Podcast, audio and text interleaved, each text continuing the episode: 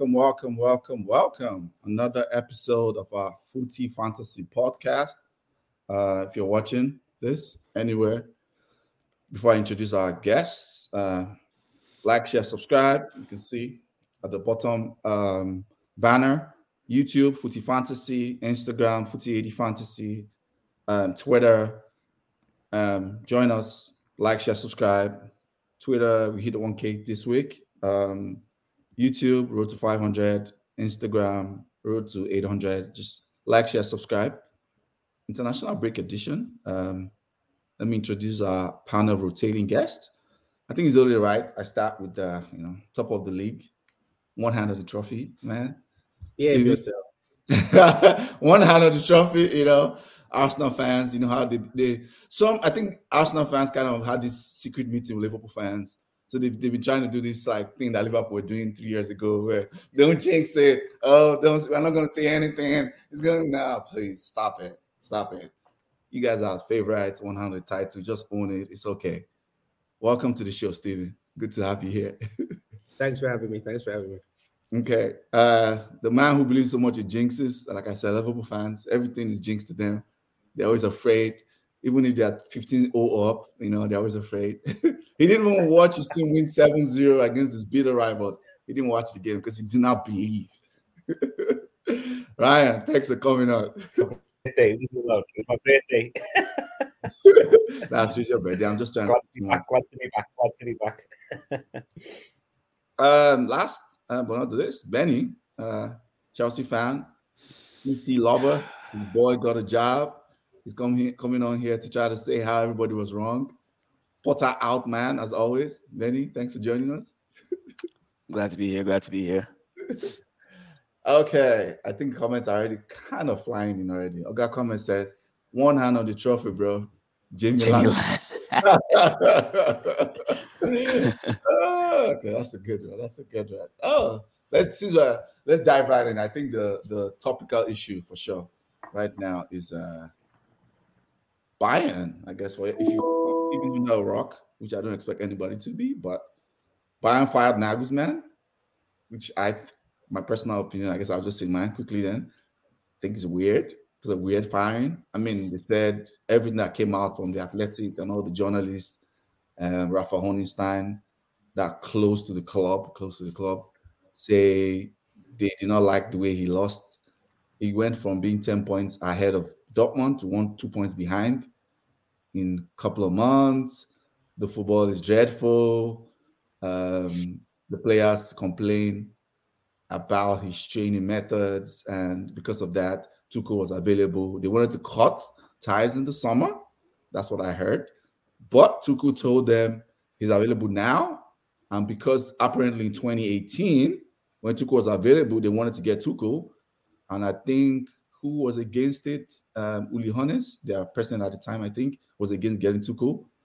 And while they were dragging their feet, he went and decamped and went to PSG. That's the PSG manager.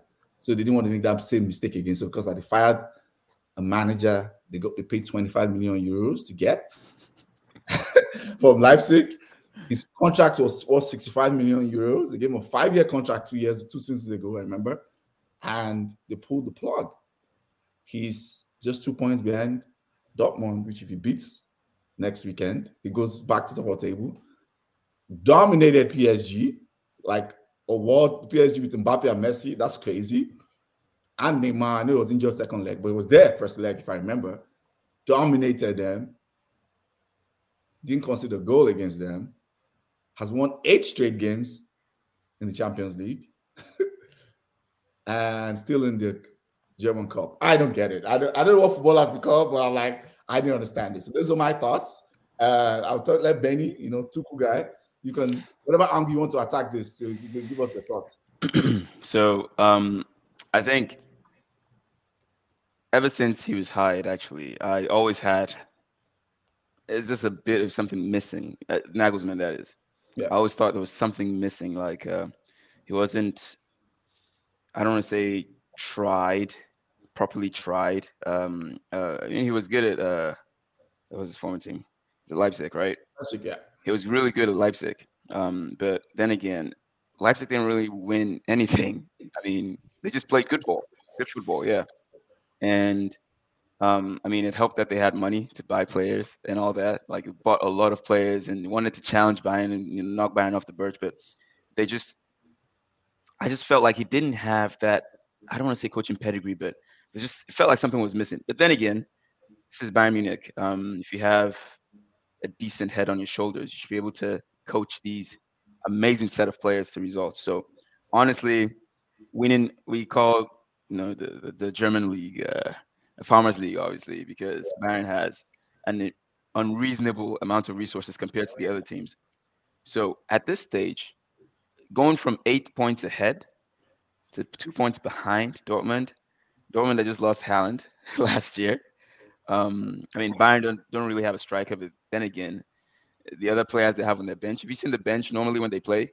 Yeah, it's incredible. I remember Mourinho made a quote like, look, I was watching this Bayern Munich game and I looked at the bench. I saw Mane, Sane, and Gnabry. I was just praying to God that I had just one of them.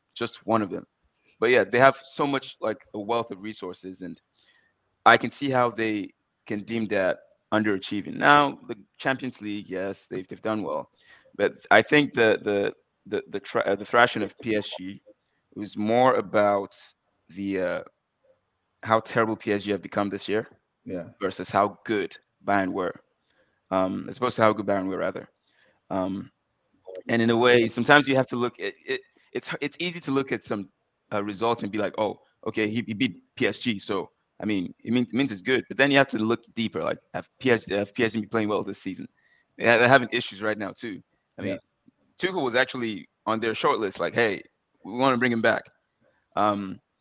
Now, why I don't really fault the Bayern guys is because they fired someone they thought was underperforming, and hired a coach with pedigree.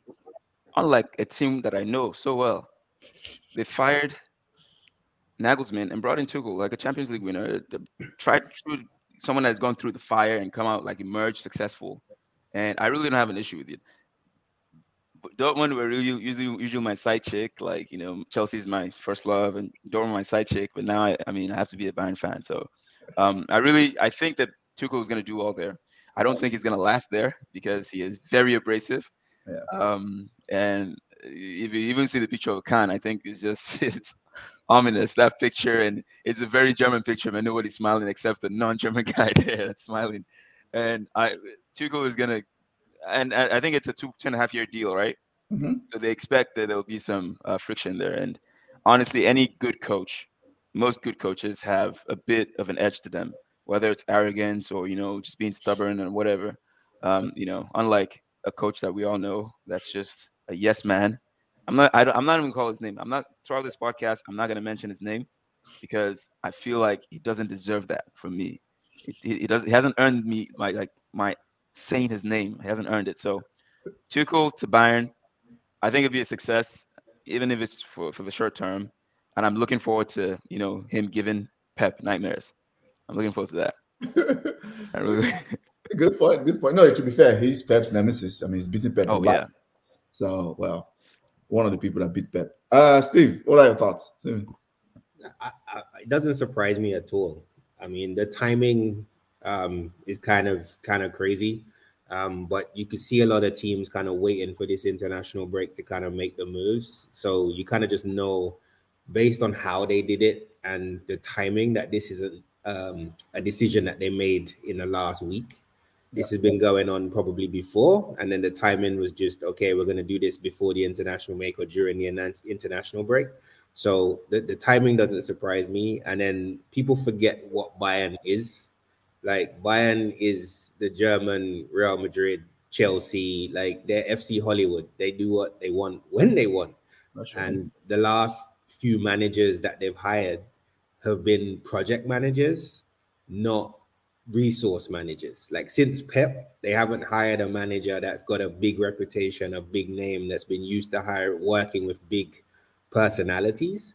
So if you think about, like, Nagelsmann came in and he had a reputation from Leipzig, but he's not that resource manager. He's not a Jose, he's not a Conte, he's not a Pep. Like, there's certain managers that are kind of built for those teams. They go in, they do what they do for the 2 years, and then they pass it on to the next guy. And I just from the time I started to see him, like they give him Cancelo and he's on the bench and he's not playing, Mane's on the bench and he's not playing. They just had a resource manager or project manager when they should have a resource manager at that club. So I think the timing was a little bit strange.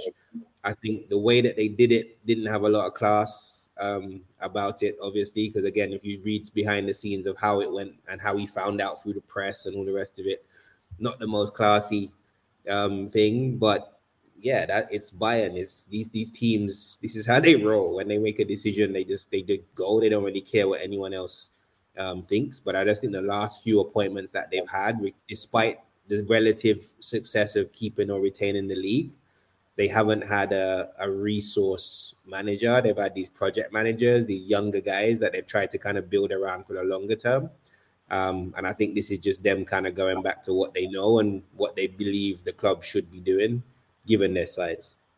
Okay, that's a very good point. I like that about the fact he's a resource manager, Tuchel, and Nagelsmann is a project manager.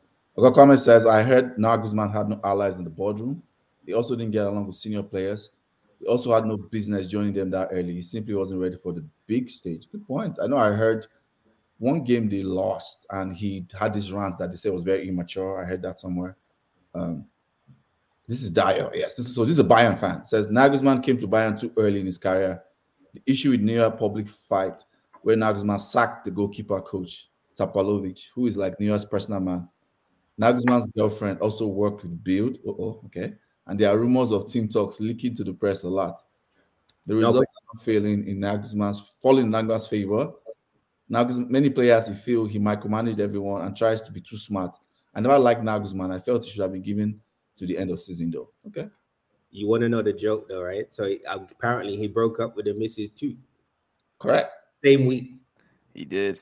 Oh, wow. As opposed to, like, he gets fired, breaks up with his girl, and he's being linked to Tottenham. So he has had a bad 24 hours. Oh,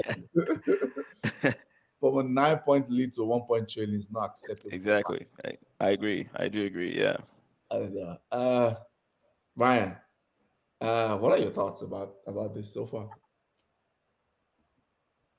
I sort of pretty much agree with what everything has said, particularly what Stephen said, not too long ago, and what Ogunquame was saying in the comments. Like, he was an up and coming, was just far too soon. Teams like Bayern, again, like Stephen said, that is the Real Madrid of the German league. They run things. Everyone sort of, if they ask for a player, it doesn't mean if it's the best player for any team in that league, they come running. No questions asked, and they're not paying crazy fees because it's either that leave the country or you go to Bayern. There's no one else you're moving to within the German league. They just pick apart teams for whoever they want. I was a bit surprised with. You can tell it must have been something that was on the horizon for a little while, and they've just waited till this break so that they can, pull the trigger and get rid of him. I'm sure they've probably made contact with Tuchel well before this, and they just sort of expedited the process. I feel like also his name doesn't carry the weight of a lot of other managers. If it was another man, say it was a Zidane or someone, and results were going the same way, this wouldn't have happened. The Nagelsmann name doesn't carry that same brand equity that some big managers do. They wouldn't be doing this kind of thing because the last thing they want is imagine the interviews that would be coming out from Mourinho right now if he was the Bayern manager. Whereas because it's Nagelsmann, he can go and say whatever he wants and nobody's going to pay attention. He's not going to get more than a 5-minute interview from any of the the tabloids. They don't care. If anything, they're going to be focusing more on who's coming in rather than the fact that Nagelsmann is leaving. I do feel as though, his career will bounce back, but it is a major hiccup because he is so young. I mean, what is he, 30? Is it 36? 37? Yeah, I know he's very, very... he's older than me. I'm 35, he's not much older than me and, leading, the biggest club in Germany, one of the biggest clubs in the world. I still think it was shocking, though, because ultimately, obviously, I think leagues like the Bundesliga, like League, they're dominated by a team. The league is a given. What I'm surprised about is the fact that they were doing so well in the Champions League and decided to get rid of them. That's the last thing they'd want to disrupt. That league, you know, should be, I guess they're used to wrapping it up quite early, you know, around just after Christmas. That league is, you know, done and dusted. But, you know, Dortmund clawing the way back, clawing the way back like that. It is crazy. But I didn't think, I thought that even if, say, they came second in the league, they're so close to winning. To probably win the championship personally, you know, they'll win it. Yeah. I think Bayern will win it. I think City will drop the ball again, but you know, we'll see. We'll see. I don't know. Okay. My quick thoughts so that we can wrap up this section is my first concern I have from a perspective of Nagelsmann is what did they expect? They got rid of like probably one of the best strikers in the history of the Bundesliga in Lewandowski and replaced with a declining Mane. You can speak to that more, Ryan. I think Mane started declining, and you can see he had a 4-month injury. Replaced it with Choupo-Moting though as your top striker. Really, let's be serious. Choupo-Moting. I mean, he's good, but he's not Lewandowski. Like what? They're kind of transitioning. I guess that's the point I'm trying to say. Yeah, they're kind of transitioning, and they didn't expect there to be some hiccups. You know, that's the first thing. Now, from a Tuchel standpoint, is Tuchel a more attacking manager than Nagelsmann? I'm not sure. Mm-hmm. I'll be very honest. I'm not. I remember Tuchel Dortmund because, I mean, I don't know if most people know. Dortmund is my second team. I've following them since days of, like, club before club. Last time I saw, like, him coach an attacking, very attacking team was when in Dortmund with Mkhitaryan and them, man. After those years, everything I've seen from there is like it's more like a counter-attacking coach, and like you know, like transition-based control. Is that he coaches control? Yes. For control, I want the ball. Very good defense. Defense is always very solid. Like Nagelsmann really plays attacking, good attacking football. I mean, you can be naive at the back, but that's the concern I have for them. It's like too cool. I mean, there's no guarantees in that Champions League. At least my personal opinion is I thought they had a better chance with Nagelsmann against City. With Tuchel, I'm not sure. That's my opinion. I'm not sure. You saw he had a better chance against City. Nagelsmann has a better chance against City. Yeah, I did. I really thought so. Because I feel like with Nagelsmann, Pep could overthink it. Even though I don't buy into that fully, that overthinking thing. But I feel like with Nagelsmann is going to play attacking football. He will attack City. He will attack and attack their weaknesses. Tuchel is going to play very, very conservative football. That's what I envisage because he knows that the eyes are on him for that game, and it's going to backfire. You know, that's my opinion. I mean, I might be wrong. Right. Let's take comments and move off here to the next topic. Ayo, but still going behind to Dortmund after a 10-point lead is not acceptable. If you are not going to out to the institution, Alisson on the performance lose the dressing room. Did he lose the dressing room though? I don't know. I don't think they make that decision without consulting some senior players. I think that's that's fair. That's true. That's pretty quick. We're very, very quick. They just had an emergency meeting. Mine was on holiday. Yeah, I know. It was on fire. That was there. Like I said, it's like the leaks and all of the stories. Like there's so many stories about what was supposed to happen and what was happening behind the scenes. It's all club propaganda. It's like we've seen this with these big clubs before. When they want to get rid of someone, all of a sudden, there's like 50 stories. His missus newspaper and like this player does it, and then we've seen it before. It's not a surprise. I just think that they wanted him gone. This was the moment to do it. Like you said, Tuchel was available, and they just kind of pushed the man out the door. It's like there's not going to be any fuss about it because he's a young manager, and they're getting a quality replacement straight away. Like if they were replacing him with another young manager, I think people will be asking questions. But replacing him with Tuchel, especially in Germany where he's got a record, they're going to be like, this makes sense. And they move on. Exactly. So you know how Chelsea fans feel. So, But Chelsea fans just need to get over themselves. It's a joke. All right. Well, let's not get into that. Yeah. It's Uncle Todd's doing his thing, man. Leave Uncle Todd alone. Man, Todd is there just ruining everything. He's our problem. I think he's our problem. I'm not even mad at the coach. Todd is the problem, I think. Okay. He is the problem, yeah. Next topic, we'll go into relegation battle. I guess the context is right now, the 12th place team is Crystal Palace. They're on 27 points. The 19th place team is Bournemouth. They're on 24 points. Just 3 points. So literally everybody from 12th to 20th, at least for now, before any gap appears, can go down. This is madness. 10 games, 11 games, whatever it is to go. I don't think I've ever seen this before. Like 12, like 8 teams are in danger of going down, right? There's 8 teams. All over 9 teams go down. 9 teams, yeah. Yeah, that's crazy. So I guess we are talking about what do you think, what has led to this closest relegation battle in the Premier League? In your thoughts? I think I'll start with Steven. I feel like Steven is the Premier League expert here. Let's right. No, the league is just more balanced and it's coming through in the results. It's like the bottom team in the league, Southampton, how much have they spent this year on players? 143 million euro, the bottom team.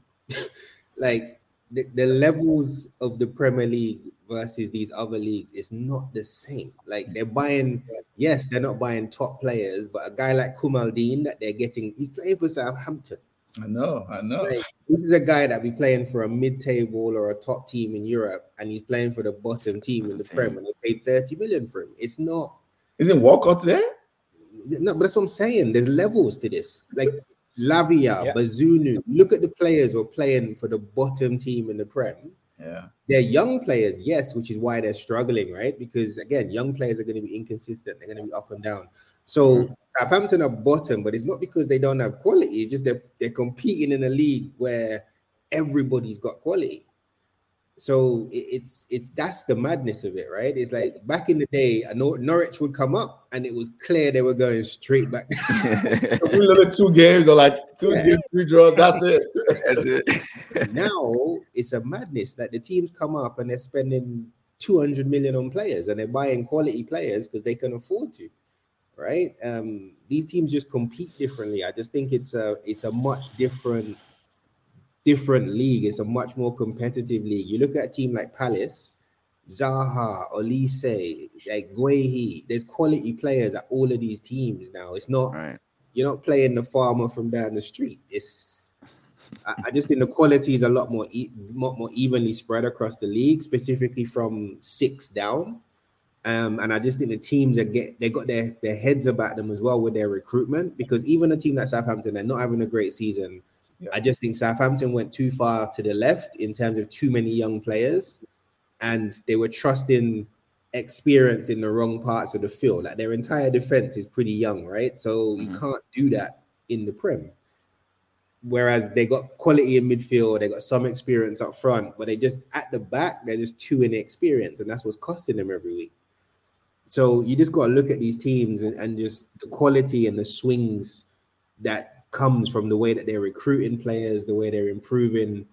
That's the league we're in. And that's kind of why I think it could be anyone from 12 down. If you lose 2 or 3 games over the next 10, you catch yourself in the bottom 3. You might not get out. That's true. It's that crazy. I'll take these 2 comments quickly now. I'll say my thoughts quickly.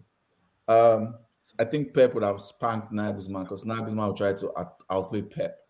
Mane, Sané, Gnabry have been off form. He lost Niwa. Fair point. You're buying final. I'll give it to you. A guy comes and says, Benny, you need to be calming down. Until you guys reach all the Gunnar social levels, y'all going to be good. Well, past that level, though. Exactly. Past that level. Like, social was never 10th. I mean, it was never 10th. It was never 14th. Also, Oga Kwame, you're the one that came on here and said, oh, Potter is a genius. Oh, man, I said the name. You said he said Potter was a genius. And I was like, what have you seen to make you say that? That's a genius coach. That's a genius of Potter. Like, what? Anyway, move on. It's just, yeah. My thoughts about the relegation. I think I agree with everything you said. I think there's just so much money. I mean, that's why it's supposed to be called EPL Super League with the recruitment that's happening. I think the other thing is, I think the teams that are struggling now, there's just been too much instability with them. Almost all of them are fired coaches at some point this season, apart from maybe West Ham. Almost all of them are fired coaches. Crystal Palace fired a coach. Wolves fired. Leeds are fired. Everton at five. Only Nottingham Forest, Leicester, and Leicester, and West Ham. Everybody in that place are fired the coach this season. It's ridiculous. Like, you need some stability. Like, and I understand why there's a rush. There's a gold rush for the $150 million money to stay in the league. So, like, immediately you got people, teams were just panicking. Nah, we have to fire. We have to, because nobody wants to go down. Like, this is the first season, and that's why I'm going to do the prediction of who's going to go down. I cannot genuinely tell you what three teams confidently is going down. I cannot. I have no clue. I literally have no clue. In those 12 teams, I cannot tell who's going to go down or stay up. I can't. I'm just going to do a random guess. I mean, these are my thoughts. I don't even have any different thoughts. Or different thoughts. Benny, any different thoughts? I agree with everything that's been said. It's just the parity there. It's like more even. It's a more level playing field, at least for half the teams in the top half. Like, even, well, actually, for most of the teams there, only the big six maybe have like a step up, maybe. I don't even know if I want to consider Spurs part of it anymore, because those guys are, whatever, I'm stressed. Those guys are crazy, yeah. But, just the parity there, and it's, I'm actually quite excited to see how this goes. But I do think I have, I got Kwame, you need to stop it. I do think I have some teams that, I think Crystal Palace will go down. I think Palace will go down for sure. I think Leicester are in more trouble than they know. I think they might be going down, and I don't know. Maybe Southampton, maybe. Those are three teams. Okay. My three teams, yeah. Ryan, any thoughts plus your three teams? What are your thoughts about this? My three teams. Well, Everton are going down. Everton are gone. Everton, okay. Liverpool, guarantee this is the year they don't do the miracle. I don't even care. They're not a team on my radar. They don't fuss me. I'm not bothered about Everton, but I see them going down. Have you seen the games? They've not win those games. They're not. I don't even think they're drawing a lot of those games. Like, I think they're gone. Southampton, I don't want them to go, but I think go. I think Palace will stay. I think that was what people fussed about when Vieira got sacked. Apart from the fact that, obviously, I think they won a few games without a shot on goal or something, but they the toughest period for the rest of the season. They've just gone through, and then after that, the games get a bit easier. The third team, I can't boast to. Will go. Job with the closeness of Chilwell. What did you say? Sorry, I missed that. You cut off. What was the last team? That Stephen discussed just. No. Do you want me to talk about the? I think the teams are so close towards the bottom of what they can battle so close this season. Okay. Stephen, what are your teams that's going to go down? I think I know. So, no, go ahead. Oh, you're breaking up, Ryan. He's having network issues, Ryan. Now you got issues. Like, your Wi-Fi is cutting in and out, Ryan. Yeah. Right, let me try to make it. Could you jump it back in, Ryan? I think your Wi-Fi is cutting in and out.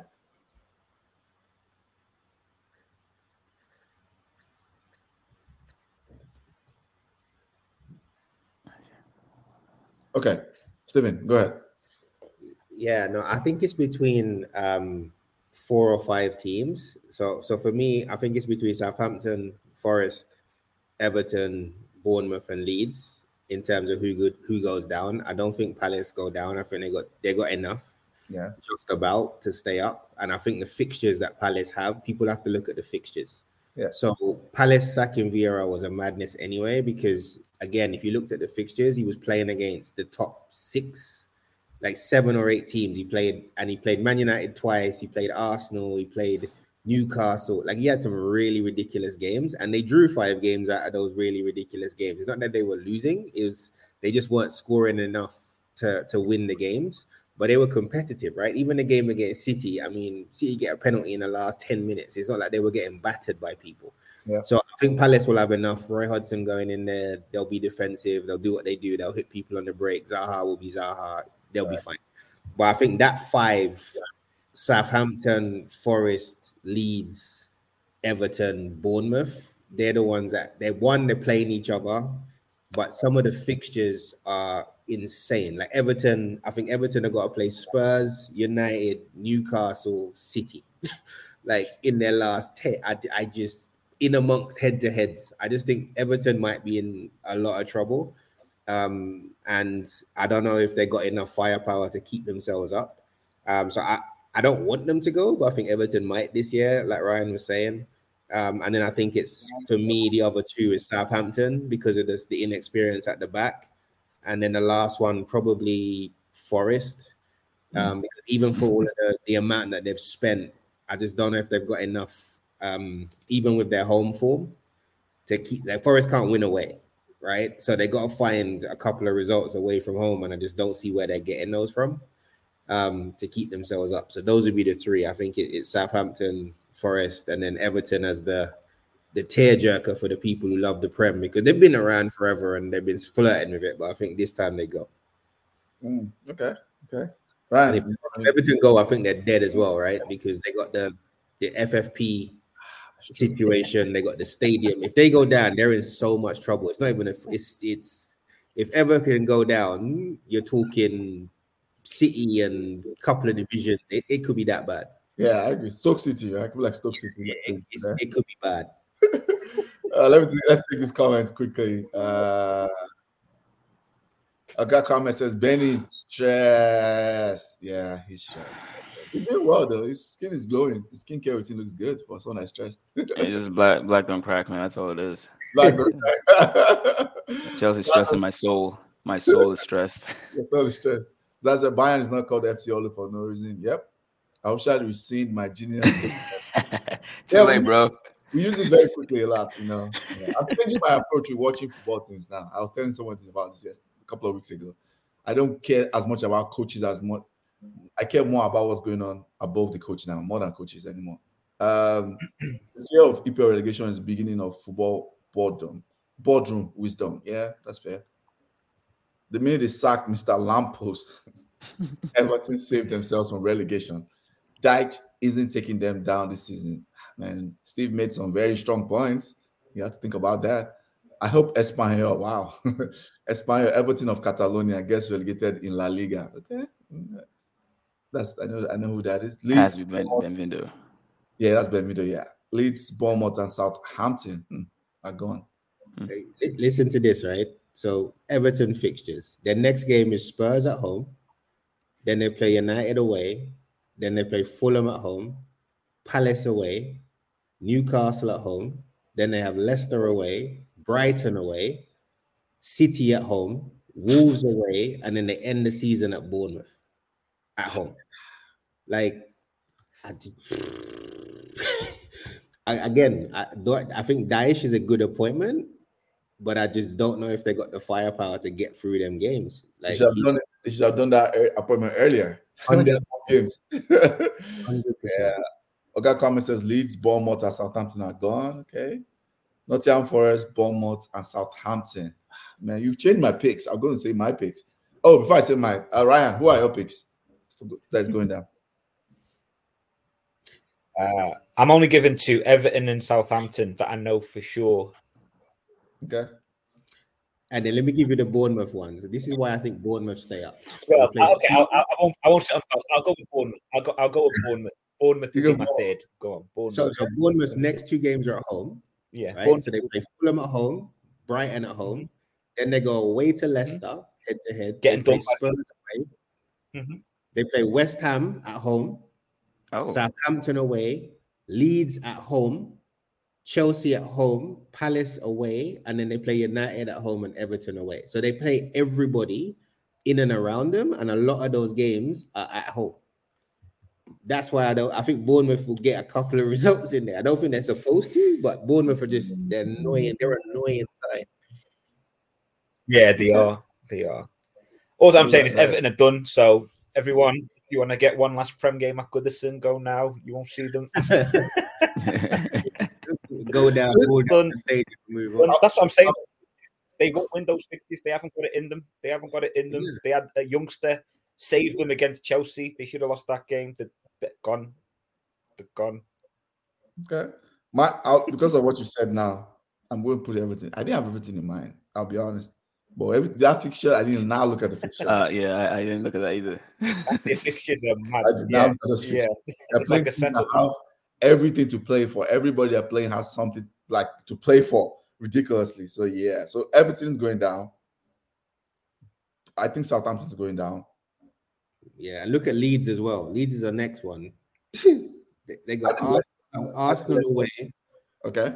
Forest at home, Palace at home, Liverpool at home, Fulham away, Leicester at home, Bournemouth away, Man City away, Newcastle at home, West Ham away. Like, it's just, you look at these teams and you're just like, yo, where are they finding 4 wins from?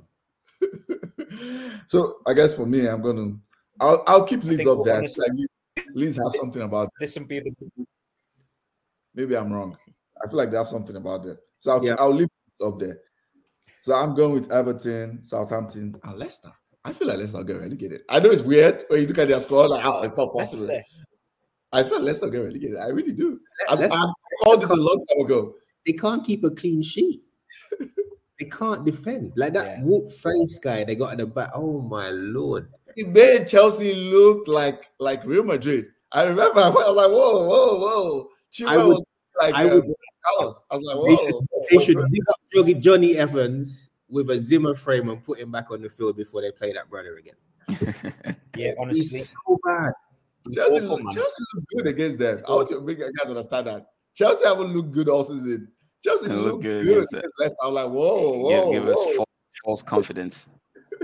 I have some Chelsea fans yell, oh, we just won. We just beat Leicester. I'm like, nah. You beat a PE team. That's not Leicester. So the teams with a huge negative goal difference may be at the bigger risk of relegation. Okay, that's a good point. It might come down to that. Reason for because too much money deeper. Yeah, Stephen already said that. Let's jump through. Let's talk about Spurs. Just quickly, we're just passing. Well, I was supposed to get a Spurs fan up on this, but he's been ducking. He said, I'm traveling. Running for his life. That's very convenient. I see that ducking smoke. He's like, no, I enjoy it. When are you going to come on? Every week. Stories, but yeah, whatever. Spurs. Let me just take this comment off it.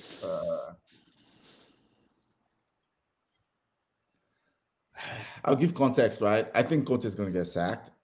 Whether they hold on to the end of season or by international break. Since they're not done it now, I'm thinking they're going to hold on. I think. I don't know what's going on. If he was going to get sacked, they'd have done it already. Okay. Yeah. He just flipped the finger at them, like at that conference, and just left.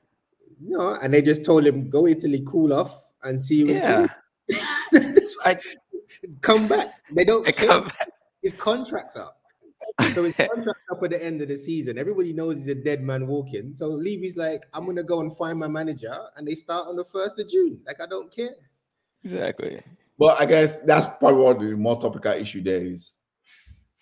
What is more important to you? Your ego versus, okay, I don't want to pay you out versus top 4 is on the line.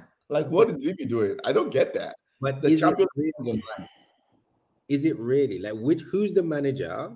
Like, okay, unless they're going to bring back Poch, devil's advocate, unless they're going to bring back Pochettino, who are they bringing in there now to take over from Conte? That's true. They're probably saying just wait until the end of the season. Because again, they could go get Luis Enrique, never managed in the league before.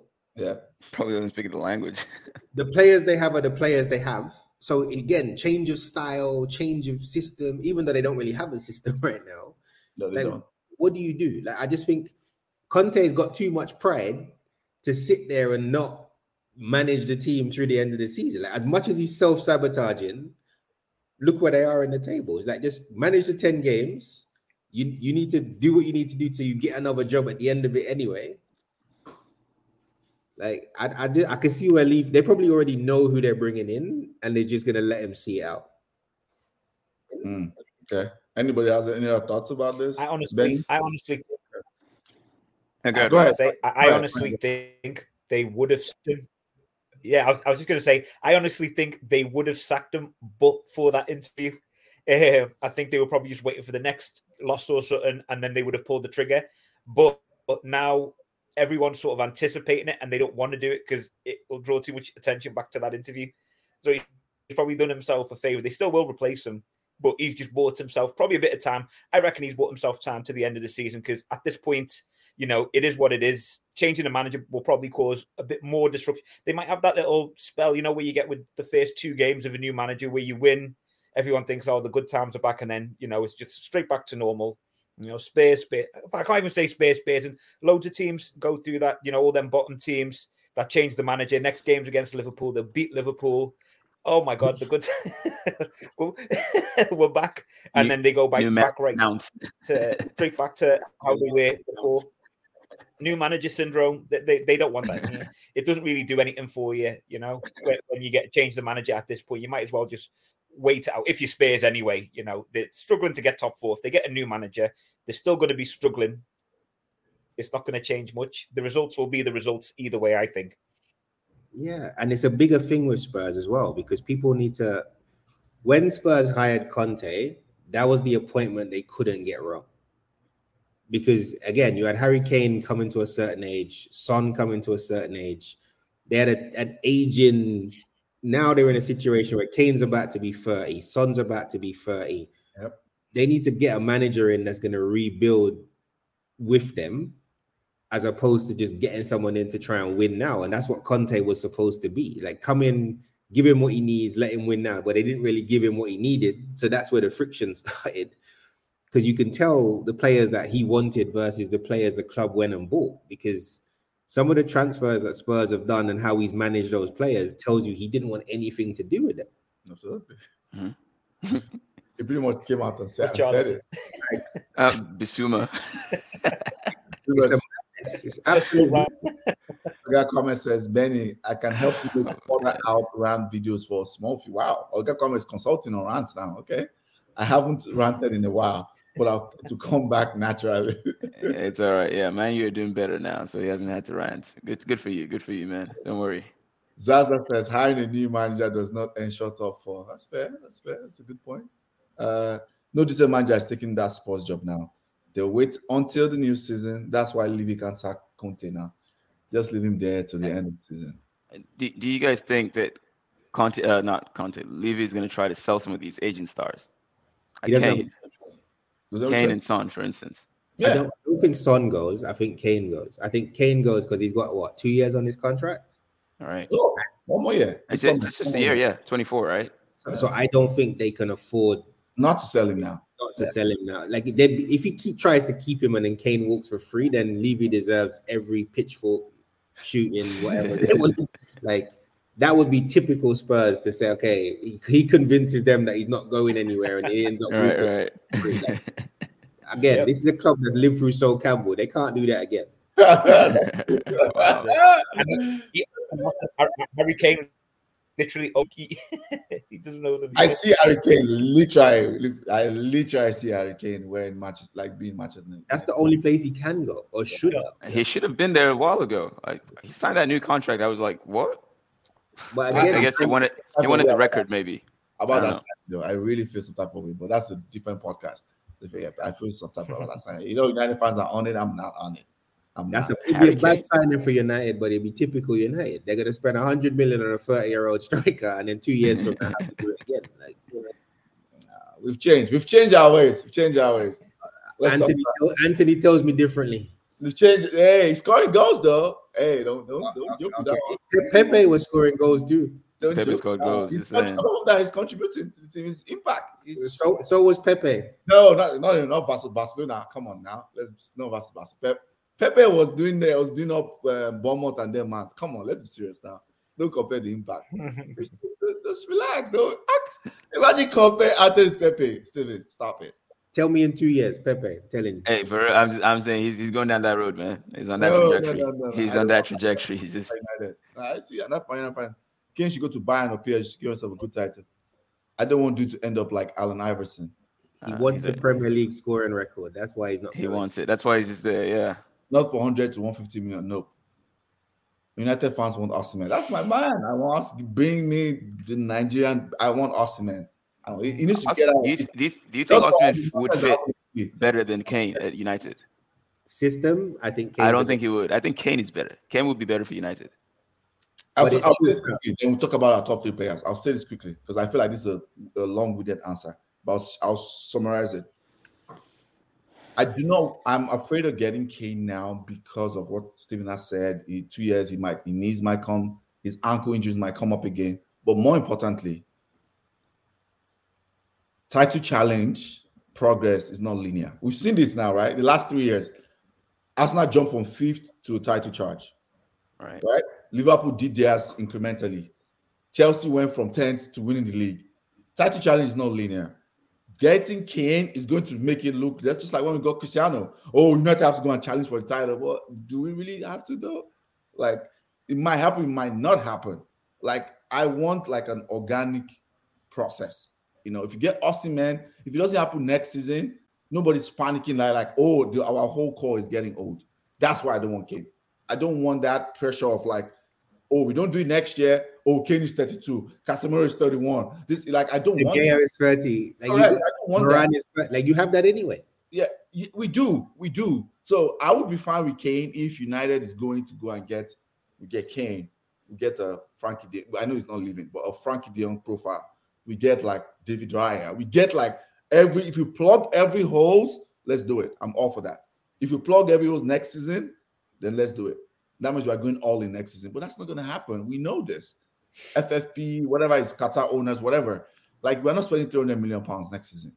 We're not. At least I don't see it. But if we are, then let's go. Let's go all in. Then I'm fine with that. Let's go all in. I don't think United is going all in next season. I guess that's my point. So that's why I don't want Kane. I would prefer Osimhen. Kane is a better fit tactically. I agree. He can link play, can drop. His link with Rashford will be mad. I mean, I can see that already. You know, but just picturing that it would be mad. But I mean, I don't want that pressure. I want Osimhen. Oof, I love comments. United fans want Osimhen. Yes, Steven, that's blasphemy. Pep versus Anthony. Please be fearing God. Yeah, you know, that's another United fan. Come on. Osimhen doesn't fit United either. I'm not sure I want it. Come on, man. I go for Osimhen. Hey, don't be saying things like that. Bro, I know where you live, man. Don't say that, man. Come on. Why did you go for Ivan Toney? Because he's probably going to be banned for 6 months. I'm going to skip that. Leave Frankie De Jong alone, bro. Last morning. Hey, on, man. That guy. That boy is. Look, that boy is ridiculous, man. Kane, please. Okay, we know that's what you always say. Stop it. Just be all these Englishmen. Okay, top three players for your club this season. Benny, let's start with you. Can we just do one? Evil, man. Can we just do one player, please? Nobody else like makes me happy. Just Thiago. I'm gonna go Thiago Silva. That's it. All right. If I have to, and I have to say, he's been thinking and enjoyed a bit too, but. I'll go Kepa, and man, why are you doing this to me, man? Like, I have watching the games is so painful right now. Like, everybody just makes me upset. That's how bad Chelsea have been. That's true. It's just bad. It's really bad. But if I have to go another one, and people, I'll probably get a lot of pushback from Chelsea fans on this, but I'd say Kai Havertz. I'd say Kai. Normally I'd say Joao, but he just came in the middle of the season, so I'll go Kai. Kai's been—he hasn't really produced much. He's been asked to play striker, and he's not a striker. It's like an attacking midfielder, but he's been asked to play that week in, week out. And availability is your best. Availability is the best ability. Reece James would be up there, but man is Mr. He's made of glass now. Like you can't rely on him for anything. He's so strong, but so brittle. Like it's strange to me. And Chelsea fans want to just build the team around him. Like, how do you build a team around someone who is rarely ever there? He has major injury issues that will be, like, for the next couple of years, will be very concerning to the Chelsea board. That they need to do something about that. So, yeah. Okay. Thiago Silva, Kepa, Havertz. Okay, let me take comments and we'll move. So, do United need a strong striker?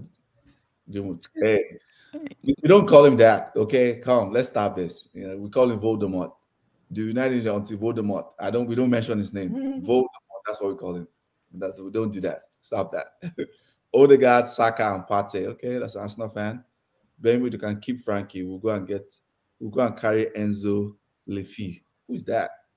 All this. He's talking about Fernandez? Enzo Fernandez? I don't know who that is. That's some Football Manager thing. You guys stop it. Don't it has to be. I don't know. Mojo 007 FC. Right, whoever that is, you know, normally I'd say something mean, but you know what? We deserve that. We deserve that. Yeah. Yeah, Benny Pele, welcome to the club, bro.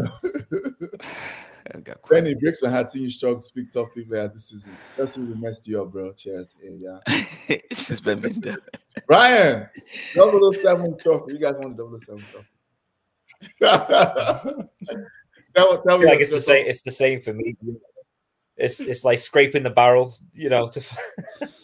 I mean, I'll go with Alisson. You know, Alisson doesn't deserve to be through what he's going through right now. I mean, I saw some stats. I think he saved almost 10 plus guaranteed goals from going in. You know, so you don't deserve every mistake he makes. I don't sweat. Yeah, exactly. So Alisson. And then the other two, Firmino, he got unlucky with injuries, but he was our best player all season up until he got injured. But I'll stick with him. He's my boy. He's leaving soon, so I'll go Firmino. And then Salah, I guess. I don't know, because he scored. He has had a decent season. He has had over 20 goals, right? A great season. He has had over 20 goals, all competitions. I guess. Yeah. That's 20 goals. I wish I could get a couple of Rashford. Rashford FC up here, I'll let you know. That's what we're riding on that man. If any Rashford goes, that's where we're going. If Rashford gets into, we're done. So I want 20 plus. Yeah, now. No, I feel like I don't like throwing out awards for mediocre. He's individual figures, you know. I think I feel like we should be past this point. We've been champions for a few years, so now to be, you know, individual titles that mean nothing to the club as a whole. I don't want to go back to those days, but that's where we are. So that's my top three anyway. Yeah, no noodles. I thought you were going to choose your man down with noodles. No, with his helicopter step overs. No, down with noodles. No, he hasn't had a bad season. People give him grief and all that. I like the guy. I really like the guy. It's not his season yet. He's still he destroyed there, us. I'm just running my mouth. He destroyed us. He destroyed us. He reminds me a bit of Timo Werner. He hustles. Maybe the end product's not there, but he hustles. Yeah, he does. He does. Let me take his comments before we go to. You know. Yeah, man, that's we know his team. Everybody's playing well. Ben is great. We know that. I'm so glad Rashford left that England squad. Ten Heisenberg doing God's work. Hey, where he got the notes from Fergie. That's how you do it. Pull up, drop off on lineup, please. Steven, top three players. It's easy. Again, like I said, we can name a lot. I think I'll maybe just mention some other guys that I don't think get credit. So I think obviously Xhaka, the season he's having, like just in general, like I can't even believe he's got so many goal contributions this year. I never thought he had that in him. And then Gabriel at the back. I know everybody talks about Saliba every week, but Gabriel is kind of like he's the proper defender back there. Yes. And then Ramsdale, because even for the results that we've had, like he makes big saves. He makes mistakes. Again, he's a young goalkeeper, and we're asking him to do a lot with his feet. That again, I didn't even know he had in him when we signed him, but. He makes big saves, and again, you can kind of go back to some of these crazy games that we've had recently. Bournemouth, Aston Villa, big save from Ramsdale, then we go down the other end and we get a result in the end. So them three, just special mention. And Martinelli's the other one, because he scores the big goal normally, like the first goal in a game or the equalizer in a game. Saka's the guy that kind of finishes things off more times than none. But Martinelli gets like really decisive goals normally. First goal against Liverpool, that type of thing. But the three that we can't play without, like if Arsenal are going to do anything, they need Saka, they need Odegaard, and they need Partey. It's them three. Like Saka, Odegaard. Like Saka's got 20-something goal contributions with 10 games left in the season. Like the numbers he's putting up is crazy at 21. It's quite scary because of the way, and again, he takes a beating as well. Like the amount of kicks he gets, I still don't know how Arteta lets him play so many minutes.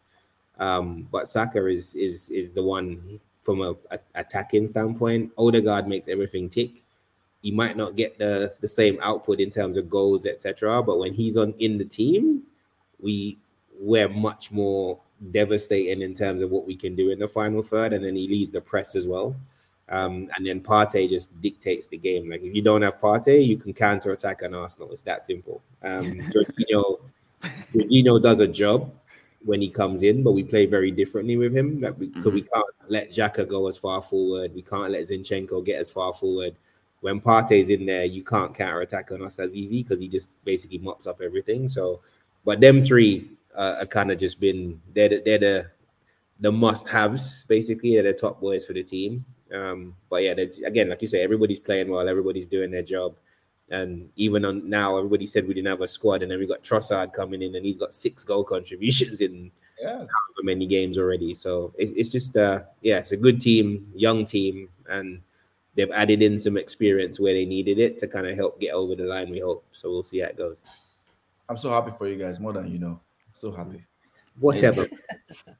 It's kind of fun watching Arsenal play now. Like, that's how Pep. You know, when Pep does his interview, that's what I'm trying to do. So very happy. What do you know? That's how I feel about this. Happy for Arsenal. It's like the knife to your throat. I can see it. Every day, Abby J just DMing me. I'm like, oh Lord. It's like, yeah, I'm just hoping. I'm hoping for something. I don't know what I'm hoping for. I'm just hoping for something. Let's take comments. We've read that. Benny, will you take Timo back? Quick answer, Benny. I never wanted him to leave. I never wanted Timo to leave. I never wanted him to leave. Like, people focus so much on the goals that he misses. But he makes a lot of runs and opens a lot of space for like other people to run in. And he hustles a lot. And, you know, I think just the myopic view, he doesn't score, he doesn't put the ball in the back of the net. I get that, but he does so much off the ball. Off the ball. You know what would be mad? If Timo was playing in front of Felix and Havertz, the difference, especially with that back three, he played a back three with them two behind him. It's a different conversation as opposed to wide players trying to put crosses in for him. The team I'll never understand. I'm going to say this. I would never understand why Todd Bowley did not see. Let me back a more experienced manager than a less experienced. I will never understand. It still blows my mind. Like, you went and I don't have a problem with Potter, you know. I think Potter, again, look at where Chelsea were when they hired the man. Like, and they're building with young players. Like, so you're bringing in a manager. He has to survive the season still. Like, if he doesn't get in the top 7-8 at the end of the season, I don't know. Like, Bowley, for all of the bravery and the big talk, like, if they keep him in a job and they don't get in the top 8, he's going to have to do some serious gymnastics with the fans. Yeah.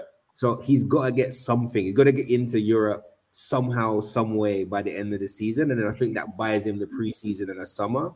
And with the young players that they have, like, people forget. You just mentioned Reece James. Gusto's coming. Like, you've got a young right back coming already. You've already bought him. Casaday's injured already. Yeah, but again, there's players coming there that I think they know what they're doing, and they're gonna sell a wagon load of players. Like, they got about 15 guys there that they brought for the academy that they're going to sell. Like, it's not, that's why they could spend what they spent in January, because they know they're gonna sell 15 guys for a stupid amount of money in the summer. Yeah. So I just don't think Chelsea are as bad as people think. I guess my point is, I know Potter is a good coach, and if given time, right? But you have to look at the up. People are just looking at upside. So now let's look at the downside of that. We are now betting on all the young players to be a hit. Enzo is going to be a hit. But I don't think some of them are young. Like, I think there's a balance. Not young. No, I think there's a balance to some of it as well, right? Yeah. Like, there's a balance. Let's not back it out. That'll be a different podcast. But yeah, I get your point. Stephen, are you going to the parade? Direct question. It's like, if there is a parade, of course I'm coming. Odegaard is Mr. Fluidity. I agree. Someone said, you are wrong for that Pep impersonation. Hello. Yeah, I tried. I don't think I got it very well. My top 3 players to end the podcast. Of course, Rashford. He's been a player season. We're Rashford FC. Goal-wise, everything. Threat, Martinez, Lisandro. I mean, there were so many comments about his height, your man, Carragher. He had to apologize. I know he came on the podcast. I had to apologize. all the nonsense was talking about Alessandro. He doesn't watch other leagues talking about like, oh, it's hard. Guys, immense. And I think my third person is Casemiro. He's had this suspension. Casemiro, man. That guy's doing donkey work in that midfield, man. He's doing a lot. So those are my top three players. We have to do a short pod this week, international break. Yeah, next week we'll get back in the fire. We'll get back to kudos and donkey of the week. But yeah, that's the end of the pod. Would you ever hire a Potter, Stephen, for your team? Again, the situation with the timing of Potter is Arteta. Yeah, Potter is Arteta. No, it's a risk. Like you're taking a chance on a young manager to rebuild and set your team up. So it's a case of, do you wait and persevere? People go on like Arteta didn't finish 8th twice. Mm-hmm. Oh, he did. The only difference, the only reason that Arteta survived is because he won the FA Cup in his first year. If he didn't win the FA Cup in his first year, he'd have gotten fired too. And I'm going to add this. I've told EJ this many times. He was lucky there was a COVID season and there was no crowds. They would have turned on him. The Emirates would have turned on him if there was a crowd. That's what I'm saying. No. But again, they rolled it out. Yeah, I know. I agree. But he had credit based on the fact that he won the FA Cup. Even in the COVID situation, it was 50-50, typical Arsenal fan base, etc. Yeah. But because he won the FA Cup, there are a group of people that are willing to give him the time, and there are a group of people that will just know he's not working Arteta out. Like, if there was a COVID season, he went in the ground. They'd have turned him. They'd have turned him a long time ago, and he would have gotten fired. So I think Potter is getting a lot of credit for how great Brighton were at scouting. I think he got too much credit for that because. No, but you lot took the Brighton scout too. Like it's not you hired him and the scout. Like, and the scout. So the players are good, but you're right. We got pretty much the back room, the entire back room, everybody in the. That makes sense. Yes. But as a Chelsea fan, it's weird that it's not weird. We've been spoiled by the quick, he's not doing well. Get him out. The Roman style and everything. And I get that. We need to change the mentality, but. When you fire Tuchel and get a Potter, it just doesn't sit well with me. I get that you're trying to project and all that, but it's a risk. And Boli is not that experienced at this. It's not that. And I don't see why we're giving him so much blind faith for this move. But we'll see. I know where I stand. I think it's terrible. I think Boli is the demon for Chelsea. But yeah, in Benny's support, right? Arteta is an exception to the case. Guys, it really is. People that start badly like that, even when they get like good, like whatever, turn around, it turns back. That's what happens with Solskjaer. Like people that start like that, usually it turns back at some point. So no, but again, Arteta and Solskjaer is not comparable. Like Arteta came in, the squad, Solskjaer, that Manchester United team is not the Arsenal team that Arteta inherited. People forget Socrates. People forget Kolasinac. People forget Mustafi. I agree. But guess what, though? That was the same squad, right? I don't do it on Arsenal podcast. That was the same squad Arsenal fans killed Emery for. That's what pisses me off. Like, you guys... No. Emery, but at the same time... Emery came fifth by one point. No. Yes, he came fifth. Emery gave away the league to try and win the Europa League. That is what people turned on him for. Like he rotated our team before Crystal Palace trying to win the Europa League. And then lost to Chelsea in a cup final. But I think I made so many schoolboy errors. Like I'm not trying to, so I guess my point is this. The point I'm trying to say is Arteta is an exception to this case. To his credit, I'm not even criticizing him. It's to his credit. Like using that Arteta as like, oh, because they gave Arteta time, it doesn't necessarily mean it's going to work for a Potter. That's what I'm saying. That's what I'm going to say. I don't think 100%. I'm the same as you, but what I'm saying is I think they're going to give him to the end of the season. If he doesn't get European football at the end of the season, whatever shape or form, I think they're going to make a change then. Talking about firing him now, it doesn't make a difference because you're in 10th already. True. Like, so they're just going to give him to the end of the season. If he gets into the top 8, then he'll get a preseason, and then that's his opportunity to prove. If he doesn't start the season well, they're going to fire him again then. This season is a wash. It's a wash for Chelsea fans, obviously. Yeah. I don't think top 8 is Europe, though. I'm not sure about top 8 is Europe. Benny says, So Ben, sorry. Binvedo says Messi's good friend and World Cup winner. We know that's you. Ryan, how do you feel about Jude Bellingham not coming in? Ryan, you want to answer that, Ryan? He was never coming. Look, I'm not naive. I'm not one of those people that when do Liverpool sign £100 million rate of players? It's never happened. It's not going to happen under the present establishment. So I'm not disappointed because I'm not stupid. So I'm indifferent. The only Judas this man is getting is Judas Iscariot. Okay, we've come to the end of the pod. Because of my selfish issues, I have a place to be. I have to be somewhere. So we've come to the end of the pod. This has been fun. Steven, Danny, Ryan, thanks for joining. Thanks for joining us in the comments. Just distribute to Pele continues. Wow. Okay. That's a good way to end this. Hey, oh my God. Thank you. Like, share, subscribe if you're watching, and we are out. All right. Bye, guys. Wow. A tribute to